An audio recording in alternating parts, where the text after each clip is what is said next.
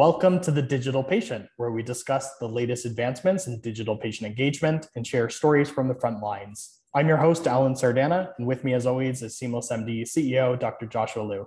Today, we're joined by our very special guest, Ben Chow.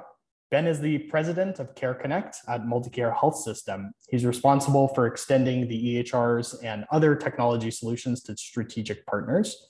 Ben also holds a dual role as principal of Multicare Capital Partners, the system's strategic and social impact investment arm.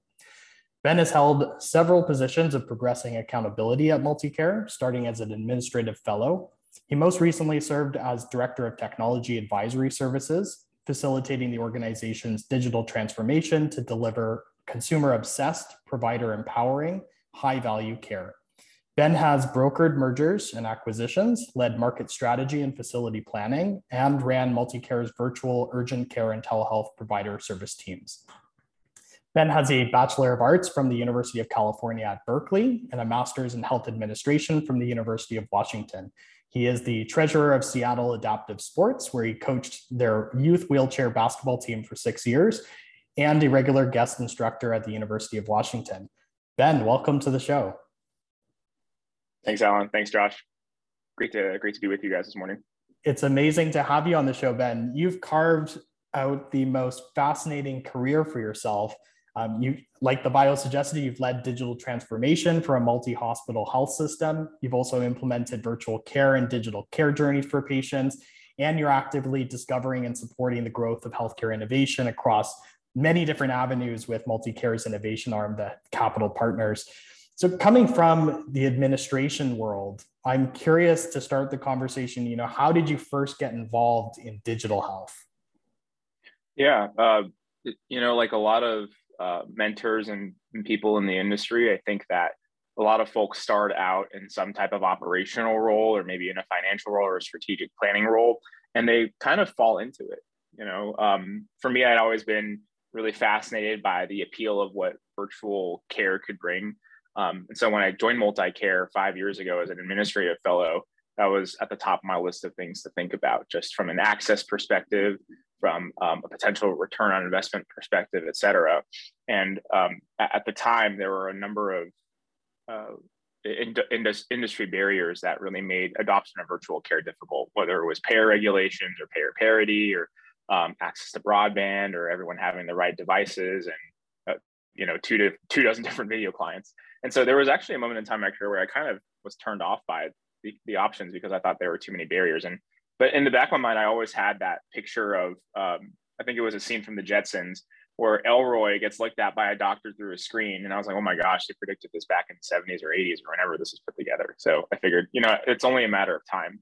And uh, you know, I I uh, a lot of it I think came also came down to luck. Um, at the time when uh, I I, had a boss of mine, Christine McCarron, who recently retired at Multicare. She was our senior vice president of retail health and community based care. She led everything that really wasn't a hospital or the medical group at the time, right? It was, she had at some points quality, uh, strategy, some of our specialty service lines. Um, by the time she retired, it was uh, lab imaging, pharmacy, um, retail health, post acute care, which was just an incredible amount of responsibility. And she was the person who, every time we had a new project that required creativity, she would get the call from our CEO and COO and say, "We need you to run with this." And so um, she she took a flyer on me when the my predecessor left, and she said, um, I, "I know you don't know everything, and I don't want you to be too concerned about not knowing enough because the team that you're going to be running with just knows different things. They don't know more than you, which you know for someone who's a couple years out of grad school is the most affirming, you know, words of encouragement you could ever hear. Um, and she said, I want, I know you're going to throw yourself into it though. And that's what matters. And so uh, fast forward a couple of years and I've gotten to work with some really great internal and external strategic partners.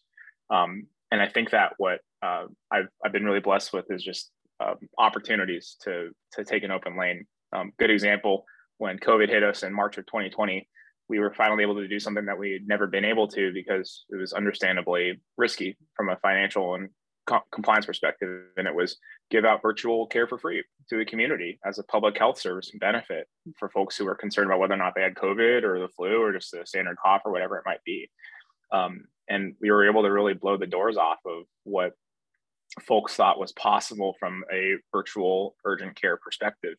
Um, and so ever since then, we've been working to continue to scale that success and really have it stick um, as we go into year two of the pandemic. No, that's really awesome. I, I actually did not know that Multicare did that. That's really awesome.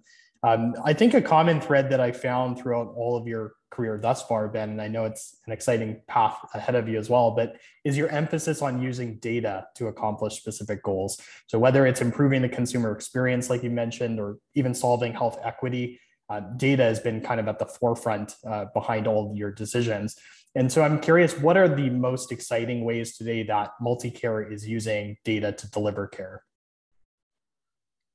So it, I think that um, back when I was running our virtual care team and our and our telehealth teams, you know, it was kind of a two sided uh, business. One was truly revenue generating, dedicated group of providers, really around our first touch strategy, and the second was really around um, supporting providers who um, wanted to deploy telemedicine somewhere in their practice, whether it was you know just trying one video visit a day or a week or whatever it might be. And I think that what we always emphasized was patient experience. we always wanted the patient experience to be just as good as, if not better, than what people typically expected out of healthcare.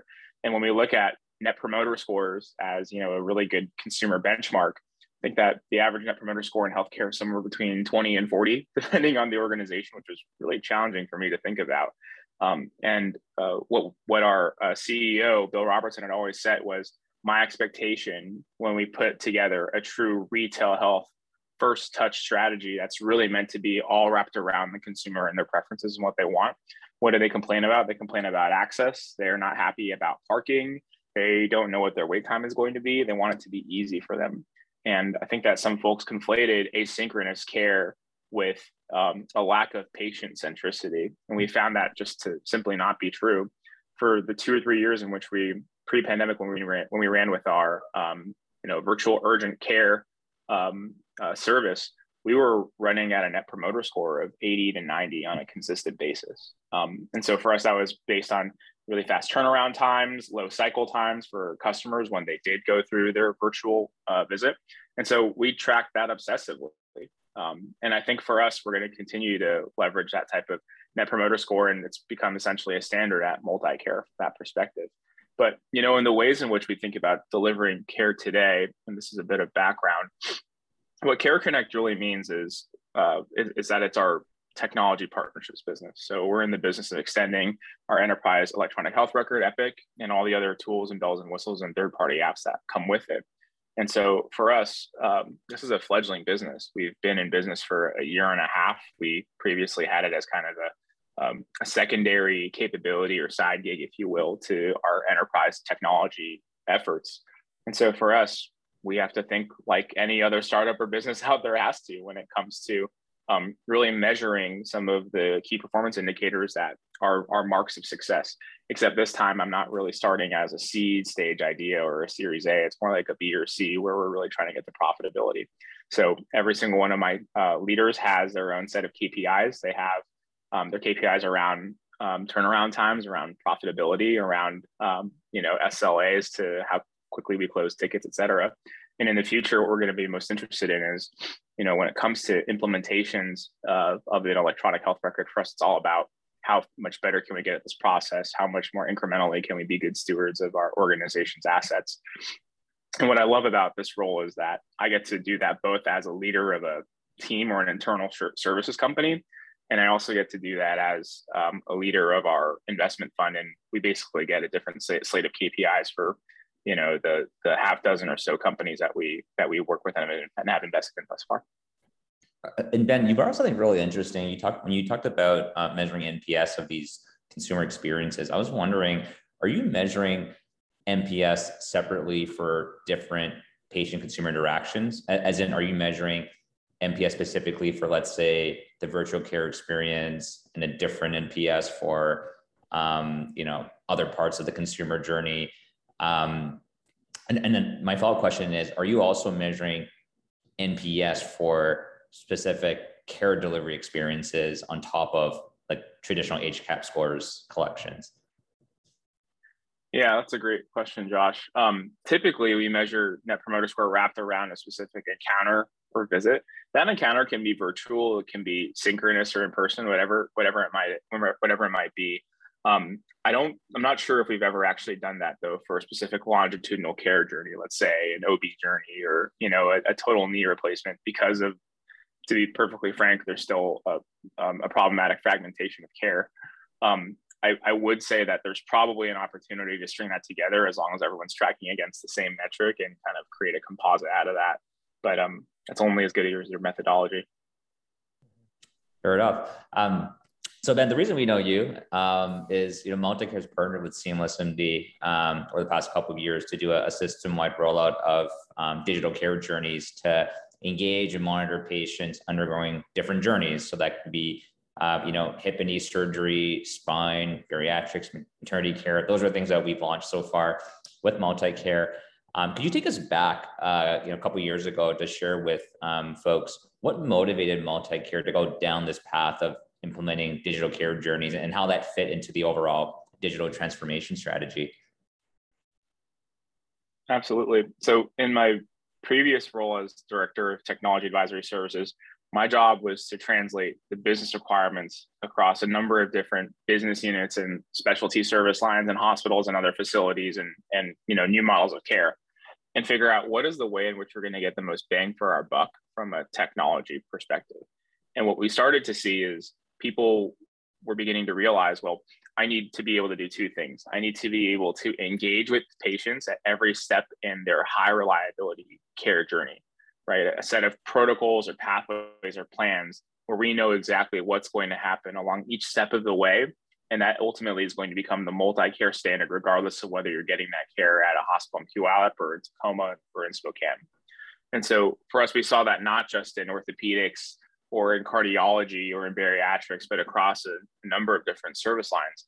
And the other thing that we realized is we actually don't need just um, you know micro transactions that help with um, you know high reliability care or with high efficiency of use of resources whether it's with um, appointment reminders or a reminder not to you know uh, eat or drink bef- you know the night before your surgery whatever it might be but some content that was definitely a little more co- uh, contextually aware from a clinical perspective and I think that we had a hard time finding who was going to be able to do both of those things, right? You can hire someone, or you can hire you can you can hire a vendor or, or a couple team members to manage a, a MyChart SMS gateway, and that that'll do some of the lighter load stuff. You can go source clinical content from a number of different providers and pay a pretty penny in order to kind of feed that in into your after visit summary but we really wanted something that was end to end and focused on the journey the way that we wanted to focus on that entire customer journey and honestly the way that a lot of payers are shifting their mentality too. And so uh, the other i think forcing function to this was our need to meet a lot of different requirements whether it was with uh, a payer that said, well, if you want to be in business with us for this specific bundle, here are some of the things that we're going to say from a functional perspective you need. Or even from a state level uh, cl- clinical quality collaborative, they might have needed a shared decision making module or something else.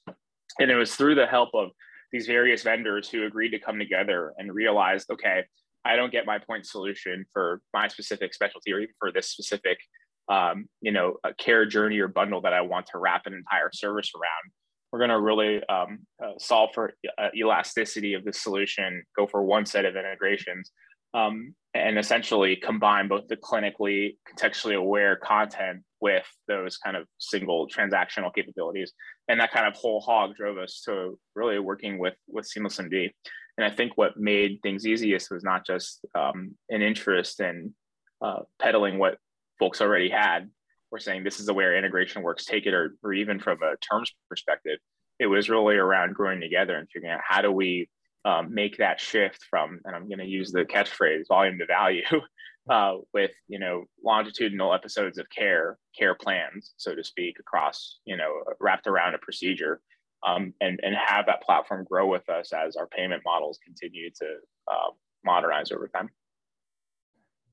That's right. I had to give a kudos to yourself, Ben, and the team at MultiCare. You, have been really, really um, nimble partners, I would say, in how quickly uh, you've not just implemented but supported um, the partnership. So shout out to you and the team. Can't can't say anything but the great words about about how collaborative you are. And uh, I think for some other you know innovators or companies out there looking for a great partner to to to you know innovate and grow quickly. Uh, MultiCare has been a fantastic one, so shout out to you for that. Um, and actually, maybe uh, Alan's okay. I'm gonna jump around a little bit in terms of our, our agenda. Um, I think that the MultiCare Capital Partners story is is is unique. Um, I think you know we've been seeing in the environment the last couple of years um, that health systems having these innovation strategic investment arms is I wouldn't say it's that common, but amongst some of the, the leading health systems, it's starting to become um, something that they do. Um, and many, you know, outside of MultiCare and a few others haven't really embarked on this strategy just yet. So, do you mind sharing uh, with the audience um, first, like, wh- how do you view your role with MultiCare Capital Partners, and why are leading systems like MultiCare going down this path of having these strategic investment arms? So I think that a lot of this boils down actually to uh, organizational philosophy.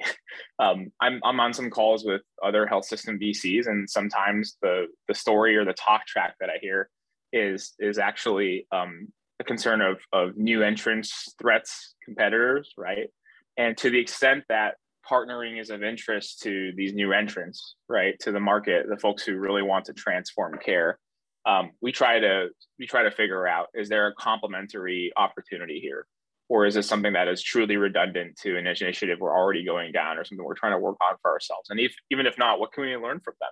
I think that that's a much more progressive mindset and part of the reason why i've been at MultiCare as long as i haven't and will be here for as long as you know our, our, leadership team is here. And and i would say that for us uh, we would rather be your friends and colleagues than lose lunch money to competitors entirely right? And and i think that um, there is certainly kind of two different ways in which we view ourselves. One is around challenging our own operators and leadership teams to to think differently as a forcing function. So if that means that this demo that I put you in front of changes your strategic plan or forces you to consider something differently that you had never thought about, awesome. If it means that you actually want to go one step further and partner with these groups because they make you better, uh, all all the more fruitful for us, right? And so that understanding, the education, the learning, not just for myself or for the MCP team, but for everybody, I think is a really strong platform. But then the second is really around advising and and and, and really uh, hardwiring incentive alignment, right? Um, we want to grow with these companies. We think that there are some that are certainly worth investing in. And this organizational philosophy ties back down to our mission, which is partnering for healing in a healthy future the healing part, I think we're all familiar with. The healthy future part points to what health, where healthcare is going, and our partnerships don't just stop at you know the local affiliates or other healthcare organizations in the industry. It also goes out to our constituents, to our customers, and our colleagues, um, our you know the consumers that that go through our care uh, journeys every single day. And that that's also true for some of the the new entrants and the innovators who we really could stand to learn from. And so, in some of those instances, we've brought some of those folks in and they've helped advise us on what our strategy should be.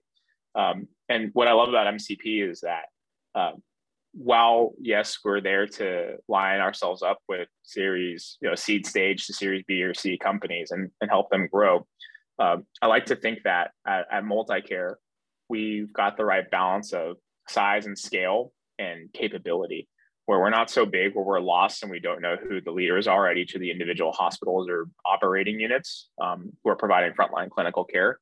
And yet we're not too small to where we can't afford to make investments or carve out um, a budget or or um, you know the flexibility to invest in co-developing a capability with someone else. And that keeps things fun for for us and for the the organization too to be kind of uh, observing the the the frontiers of of healthcare transformation yeah, I can totally see that. I think it's neat just, you know, your your views on collaboration and how co-developing these programs together really benefits everyone in the ecosystem. I think just following this track, another question we had, MultiCare is a is, is a member of a number of healthcare networks like Avia and the Innovation Institute, the Scottsdale Institute, and so forth. And collaboration of this type uh, to advance innovation seems much more common in healthcare than other industries. And I'm curious to understand why do you think that is, and what do you view the role of these membership kind of ecosystems? How do they play a role in helping MultiCare accelerate its innovation efforts? I think it speaks to the intricacy of what healthcare is and what it requires, right? Um, there are some historical regulatory or, or, or, other kind of circumstantial barriers, right? Um, that have created a level of you know uh, organization to organization information asymmetry.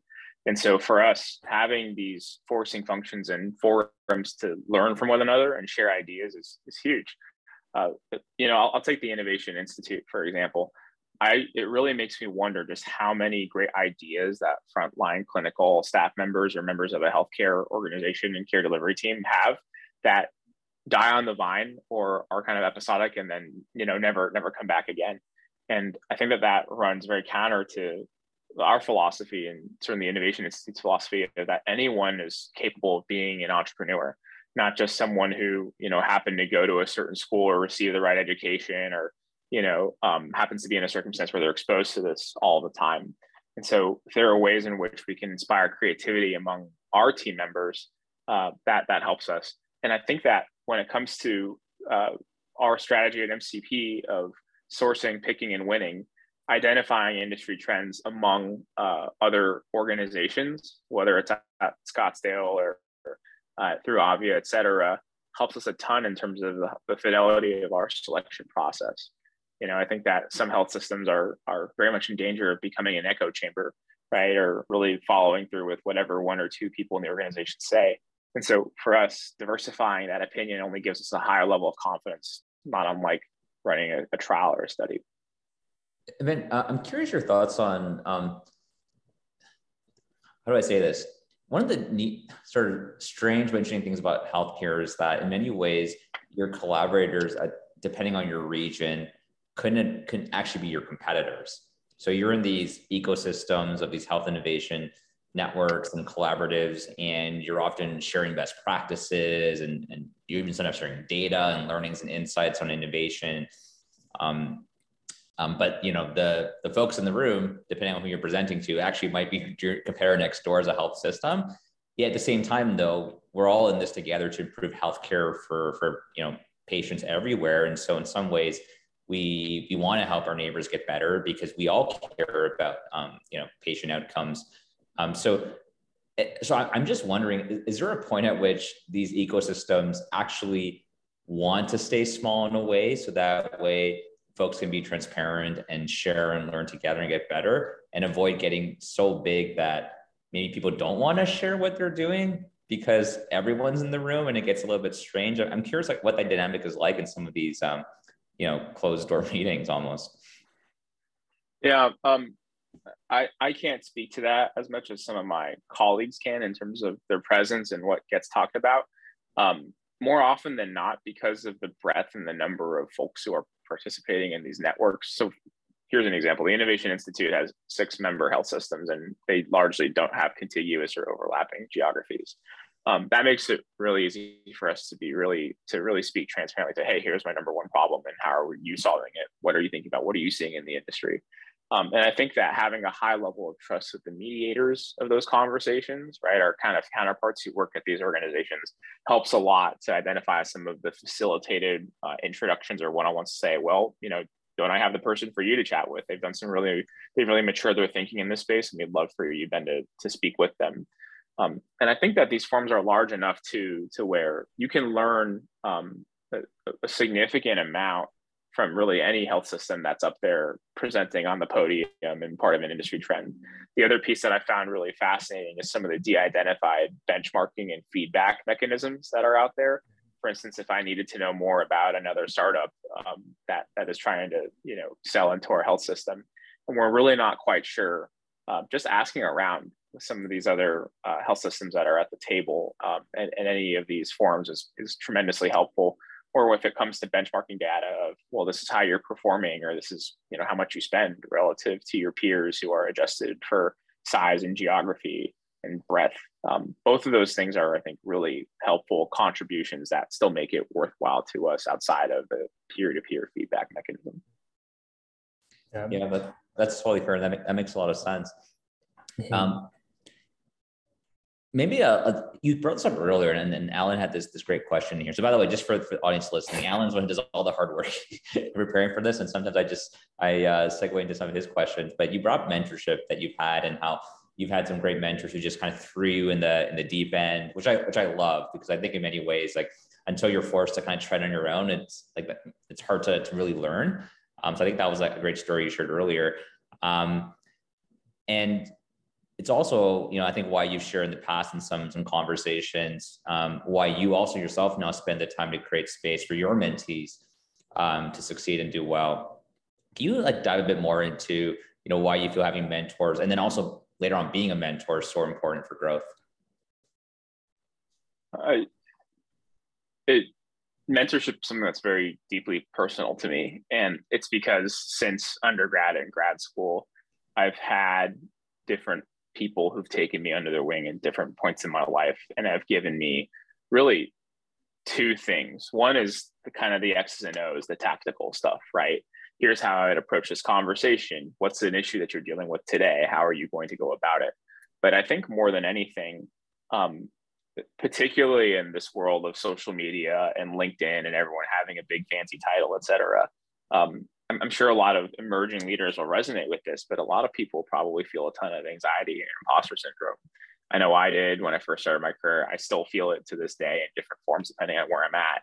And so I think that the core message that every single aspiring leader needs to hear is that you belong, right? And to have great mentors who will both challenge you to push you out of your comfort zone just a little bit and know what that line is, and at the same time reassure you. And I, will never forget some of the words that my my preceptor in the fellowship, Christy, shared with me, which was, you know, um, and she said it to me as though, you know, she said it to me like my mom did when I was trying on a new pair of shoes.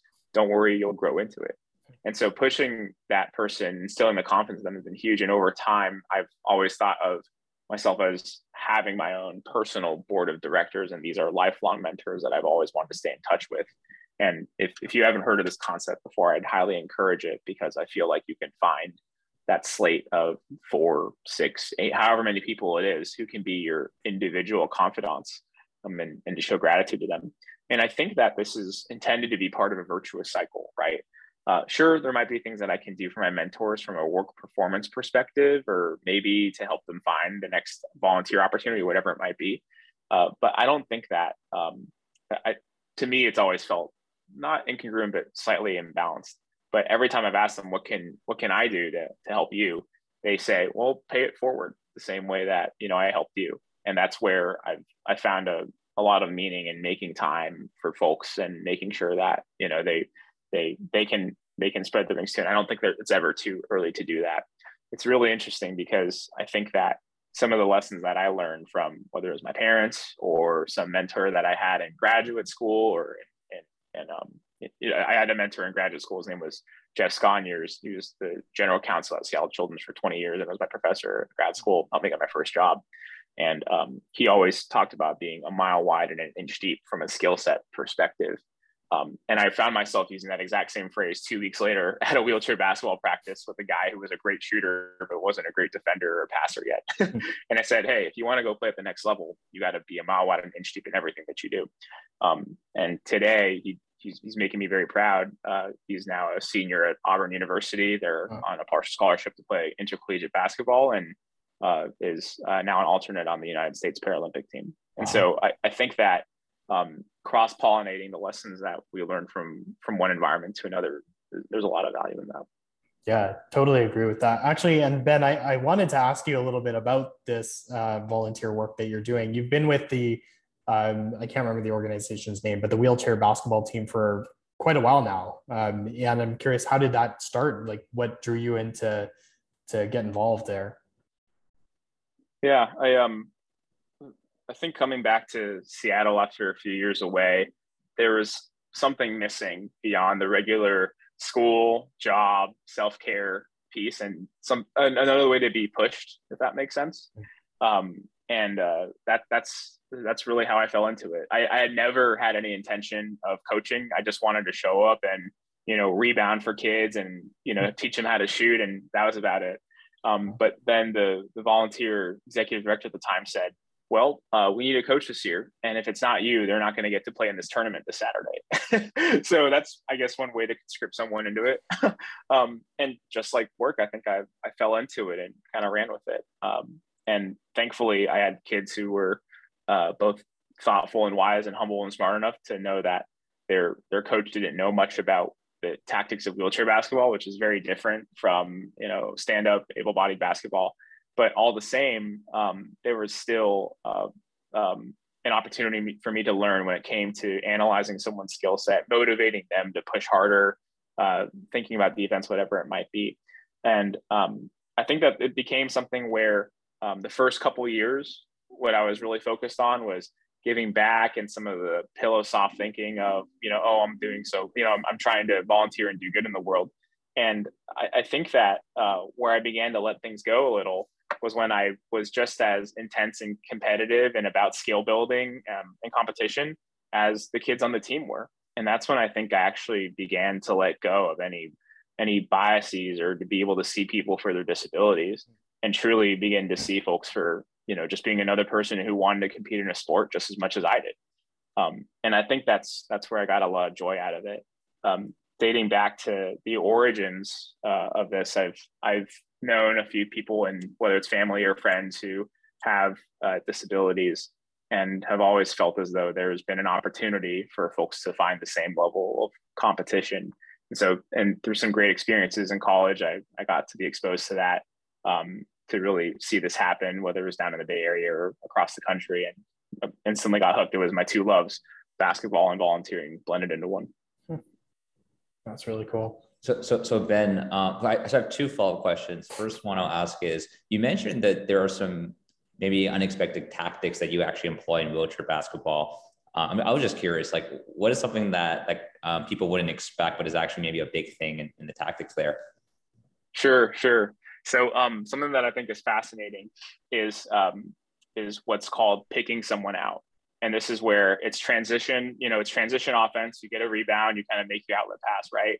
But on offense, what will happen is you'll usually have a faster player try to literally stop a defensive player who's trying to get back on defense from being able to even advance into their into their half of the court.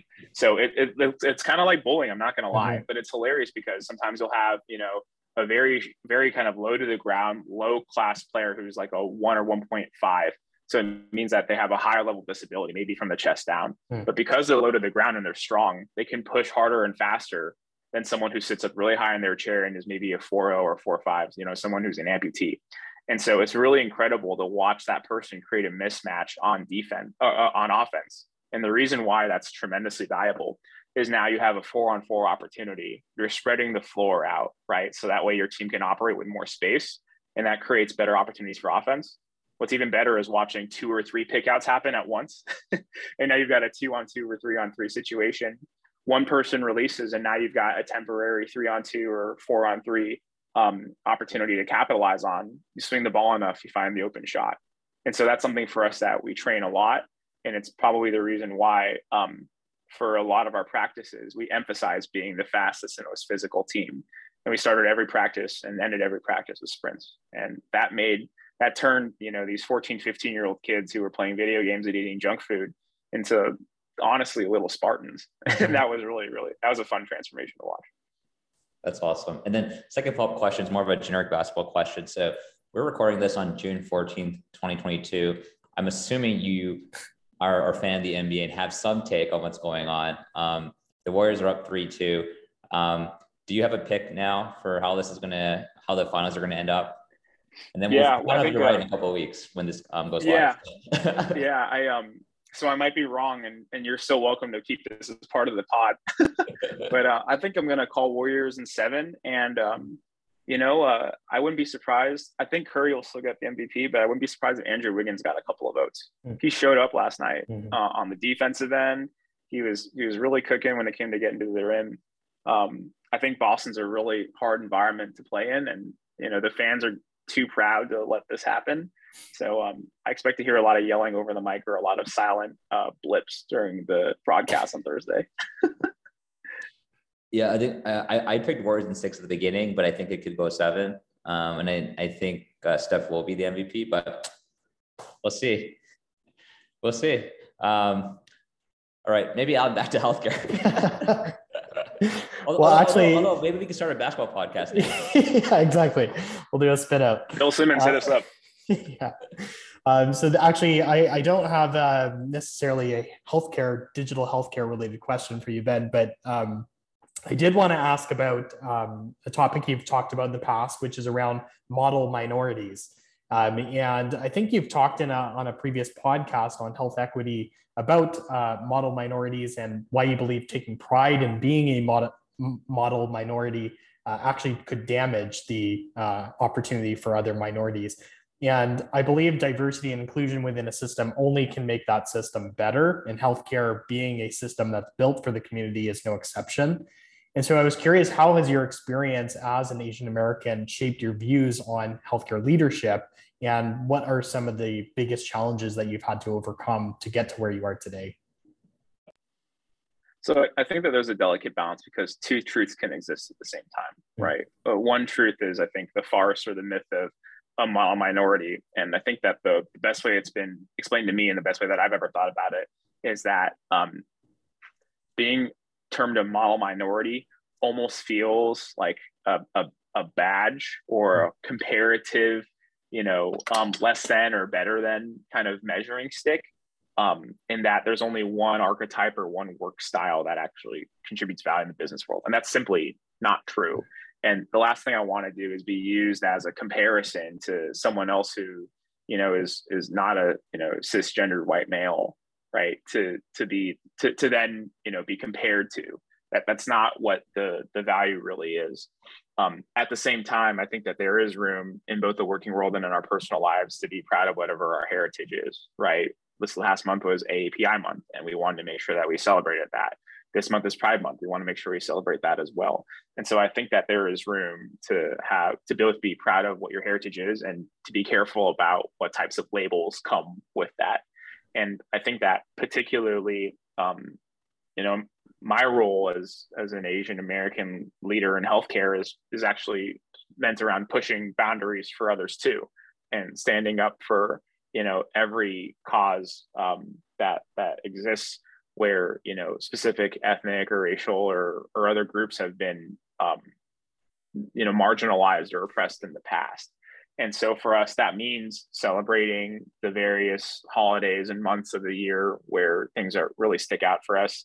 It means embracing people for the diversity and the unique thinking that they bring to us and rewarding people who might be seen as contrarians because at the end of the day what they bring to us is all in the interest of of making us better. And you know i, I have a lot of gratitude to give to um, our MultiCare senior leadership team because at the past in past organizations I've worked at, the the lack of diversity on some of the calls is pretty staggering. And so there's not a lot of there weren't a lot of people in the room like me, whether it was from a, a race ethnicity or from an age perspective. And when I look at someone like Florence Chang, my boss, who's the, the president of MultiCare and was previously our chief operating officer and previously before that our CIO, um, she paved a huge path in that regard. But I think that embracing diversity and equity and inclusion is not necessarily about where the stats are today mm. or saying we're good enough. It's actually rejecting that mentality and having a continuous growth mindset as an organization, as an individual to say, you know, we can always be and get better, right? Most boardrooms and C suites still are not nearly diverse enough, and that forces us to do um, a better job of representing, right, the constituents and the patients that we serve, um, of representing the workforce that we want to attract and really looking at the data with the same level of rigor that you would when you're measuring your net promoter score your turnaround time or your budget for that instance and so um, you know I, I think that the way we we should be thinking about it is i know what you i know what you as an organization you as an individual are capable of when you really put your thinking cap on and apply your business acumen so why wouldn't you do the same thing in this direction from a diversity and equity and inclusion um, lens. And so, you know, the, last thing I'll say is um, I think that, and this goes back to um, imposter syndrome, anxiety, age appropriateness, et cetera. Um, you know, I, I still face that today. And I, I, I, wrestle with, you know, okay, you know, people see you for who you are. And so what are, what are you going to do about it? And that, that is another opportunity for me to just continue to um, build, add more tools to my toolbox or, or refine them is probably a better way of putting it. You know that brings that actually reminds something else you brought um, earlier, Ben, which I really liked. I mean, actually, you brought a couple things I really liked that uh, that I actually didn't dig into, but maybe maybe I, I want to at some point. Um, one was um, I loved how you mentioned earlier you had some mentors who um, I think one of the phrases was, you know, don't worry if the shoes are too big, you're going to grow into them. And I think it reminds me of how um, just having someone who says that they believe in you can be so powerful because of imposter syndrome sometimes where you don't think you're good enough or capable but sometimes just knowing someone actually believes in you is so powerful. And like I, have had times here where um you know i did believe in someone but I, I, didn't i didn't actually say it out loud. I kind of assumed that like they knew that i believed that they could do it even though maybe they hadn't done it before and it was new. But in my, in my head i believed they could do it but then it wasn't until they told me that you know just me saying it made a big difference. And then, then maybe like really rewire my brain around okay like you have to sometimes vocalize the support you have for people just for them to know that someone believes in it. Is so powerful. Um so what you said remind me of that. So i just wanted, wanted to share that. It is a really really big thing. And, and you know it's, it's funny because like even i feel imposter syndrome still right? Like with with you know this company and my role. And it's like i think um i mean now i'm more comfortable with it because I think like talking to folks like yourself, um, I know it's such a common feeling. So for me, it's been like pretty normalized. But I think to your point, for a lot of people, it's not, you know, unless you get exposure to, unless you know that someone like Ben is like, yeah, I feel imposter syndrome too. It's hard to realize that everyone feels that way. Um, so I appreciate you being vulnerable and sharing that. I, I think that's that's really helpful for the audience, especially folks listening who a lot of I think our audience is, is you know interested in exploring moving into healthcare leadership, um, but has that sort of anxiety or, or, or you know mental block around am I good enough? You know, can I do it? So thank you for, for being vulnerable and sharing that. It's so powerful. Yeah, yeah, I, I appreciate that, Josh. Um, you know, there's there's two observations that I made in the last month that have kind of helped me solidify that belief and give me a willingness to share it. Um, the first was uh, you know, I, I, was over at a colleague's house uh, the other day just for a, a, quick meal. It was a social hour, and he just said, "Hey, have dinner with my family. Why not?" Um, so shout out to Michael Hahn, uh, my chief medical information officer at Care Connect, because this activity they did with this family it was it was subtle, but it was really powerful. And he said, you know, before we eat, um, and he's got two teenage kids. He said, before we we sit down on, together uh, for dinner and eat, um, we always share one thing that we're grateful for and I think that attitude of um, that activity of gratitude is really powerful and underrated. And more often than not, the gratitude that I usually have um, boils down to the gratitude that that I feel for individual team members and that belief in them. So I've always found that to be a really useful exercise, and we we do it a lot at MultiCare too. Um, and then the second was um, for those of for the folks who are in a new leadership position or you know, or have expanding, you know, responsibilities of leadership positions. Um, my, I have a, I have a coach of mine. His name is Bruce Merrill, and he said a couple times to me, said, "Well, Ben, you know, if you want to be a really great leader, there are probably some times where you're going to have to accept that. You know, in order for you to figure that out, you're going to have to be a, a, a you're gonna have to be a, a, sometimes a mediocre one and I, am not i don't want to settle for that so to speak but he said yeah there will be times where it's gonna feel like that and you're gonna you're gonna be okay with it yeah, there's a reassurance in that regard. that makes a lot of sense. It, I mean, I, I, picked up like you're clearly a winner and you look to win always, but having failure really is the pathway forward uh, from learning perspective. So that makes a lot of sense.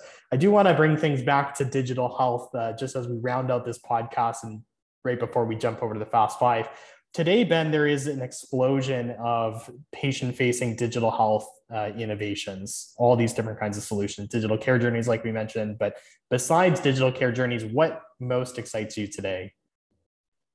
Yeah, um, it sounds really simple, but asynchronous care is totally where things are going to go. Um, and it could be as simple as chat. I hope it's not. uh, I think natural language processing absolutely has a role to play. And I think that this uh, getting away from encounter by encounter level or visit by visit data into more of a longitudinal health record is going to make a lot more sense for us because some of these uh, these these um, interactions are going to be brief and we're going to have the tools and we have tools that are emerging that can differentiate between um, you know a an encounter that is um, or, or, or, an exchange that is administrative in nature or is just an appointment reminder, just something that has, you know, true clinical value. So to me, um, using text as the way in which we're as, as our base data set um, and all these different um, clinical notes is, is going to be huge. And I could see that percolating to some specialty care, home-based care. Um, and I think that there are some companies that do this well. I mean, setting up a HIPAA compliant private chat is not hard. It's augmenting that experience for the patient and provider to really accelerate down to what is actually happening. That is going to be huge. And that's where, you know, really interesting companies like Buoy Health or 98.6. I mean, Solv is doing that for us today. Everyone has their own flavor of it. And I got, I first got really inspired by this because, you know, Zipnosis was putting together asynchronous, uh, you know, protocols, right, of branching logic. And so the next step to that is adding more flexibility if, you know, some human couldn't anticipate what was going to happen next in that branching logic pathway. So I think that that's one thing that's really fascinating and you know, Josh, I think that, you know, you and I have talked about that too, is something that SeamlessMD certainly has the potential for when we think about patient reported outcomes and escalations. Um, you know, I think that there's a, a really interesting opportunity that's going to emerge um, with, with uh, a continued expansion and scalability of, of um, turning our phone into your, your home-based medical device and diagnostic tool that's going to take a long time. You know, we're bound by the constraints of what the hardware and firmware is capable of, but it has huge disruptive potential, and I'm still really, really interested in it. Um, you know, I think that uh, healthcare affordability and attainability is something that needs a, still needs a lot of work, and so price transparency tools are continuing to emerge, already exist. Um, I really admire Heather Fernandez at Solv, who's been really pushing hard on, um, you know, really making sure that every consumer journey and experience is well informed, knowing exactly what the hell you're going to get paid and being really crisp on that at the time of service. Um, and you know, for folks who are interested in what's going to be happening out in the future, uh, I, am really actually interested in what's happening in China. Um, I think China has done. Uh, there are some companies out in China that have done an incredible job of accelerating what digital healthcare transformation looks like. Um, companies like Ping An Good Doctor that have already created international, you know, subspecialty telemedicine networks, or the fact that they could stand up a hospital in, you know, what was it, three weeks or yeah. four weeks using, you know, modular design. Um, that's transformative, and it should be pushing us to be better because when you think about building a new hospital and a major capital facility plan, right, you're the master plan you're talking about 12, 18, 24 months here in the United States. And then the last thing that I'll say is um, the silver tsunami is absolutely real. And so the no, the more that uh, the more I think that there's going to be a proliferation of companies or the growth of several companies um, in the space of elder care, um, particularly particularly for Medi Medis or other PACE programs. That that's going to be absolutely tremendous because we've got to find a way to take care of um, you know this this aging uh, boomer generation. I love that. Amazing. Awesome. So, uh, Ben, let's jump over to what we call the Fast Five lightning round. Five questions to get to know you better for our audience. Uh, first question we have What is your favorite book or book you've gifted the most? You know, just in line with our uh, conversation, Mindset by Carol Dweck. Mm-hmm. Yeah, I love that book too. Uh, question two this is specific for you. What instrument did you play during your undergrad and do you still play? Uh, I was a trombone. Uh, I played in the Cal marching band as part of the little script Cal that you see on the football field and was in jazz ensemble. I don't play today. Uh, that is my next endeavor when I can get four to six hours a week back. I really want to get back into it. That's awesome. Uh, question three Would you rather have super strength, super speed, or the ability to read people's minds? I would love to be able to read people's minds. so, so, there's a follow-up question that, that, we'll, that we always ask. Uh, what if you can't turn it off? Oh. I then I think I'd rather have super speed. yeah. it's always the way. Uh, it's yeah, good. There's always there's always something as knowing too much. Yeah. Exactly. Yeah. Uh, question four: What is something in healthcare you believe that others might find insane? So, uh, for folks who are outside of healthcare, I think that people will find fax machines insane. Mm-hmm. Uh, I think that for people who are inside of it, uh, I think that you should look up what a certificate of need is. Uh, because some people will look at the requirements for it and think, how is this what is driving strategic decisions in healthcare today? Interesting. Wild to me. Mm-hmm. Yeah. Last question that we have, Ben. This is a pandemic lockdown related question. What is one hobby or activity you've gotten into since the beginning of the pandemic? I have an embarrassing answer and I have a straight answer. So my okay. straight answer is that I started getting into golf. Mm, nice. It's actually been a lot of fun. I totally understand what people say when it's a mental game and you're playing against yourself as opposed to a course or whatever it might be. So I found a lot of fun with that. Um, although Seattle's not the great place, not a great place to pick it up because it's raining half the time. Mm-hmm. Uh, the embarrassing answer is I got into Fortnite because my friends and I from college needed to do something to bond and catch up together. although I, I, I promise you that stopped. yeah, you, you, you, know, Ben, with the growth of um, esports, I, I, think maybe in 10 years, golf will be the embarrassing answer and Fortnite will be the cool answer. So you're just an early adopter you know the what people are going to say is the blended answer and i don't know if it's going to fall on the side of cool or, or dorky is um, virtual golf using uh, mm-hmm. you know an oculus mm-hmm. quest or something like that right yeah actually they, they've opened up i know there's actual facilities like for you know a virtual uh, driving range and you hit against that but they've opened up uh, i think it's Topgolf where it's like you know the real competitive like everybody gets there have a drink play it's really fun it's a um, great time. And and no, Alan, I was not at a screen golf facility last week. Were you? Yeah. That's great. Uh, well, awesome, Ben. Thanks for taking the time to come on the show with us today. You've shared a lot about uh, MultiCare and the way that you're viewing uh, digital health moving forward, and some of the strategic initiatives that you're involved with. Some of your thoughts on the future. I really love it. Um, you can find Ben on Twitter at Berk Chao, I believe it is B E R K C H A O. Uh, and that's a wrap for this episode of The Digital Patient hosted by SeamlessMD. You can follow us on Twitter at SeamlessMD. And if you like the podcast and you want to learn more, www.seamless.md. Thank you, Ben, so much.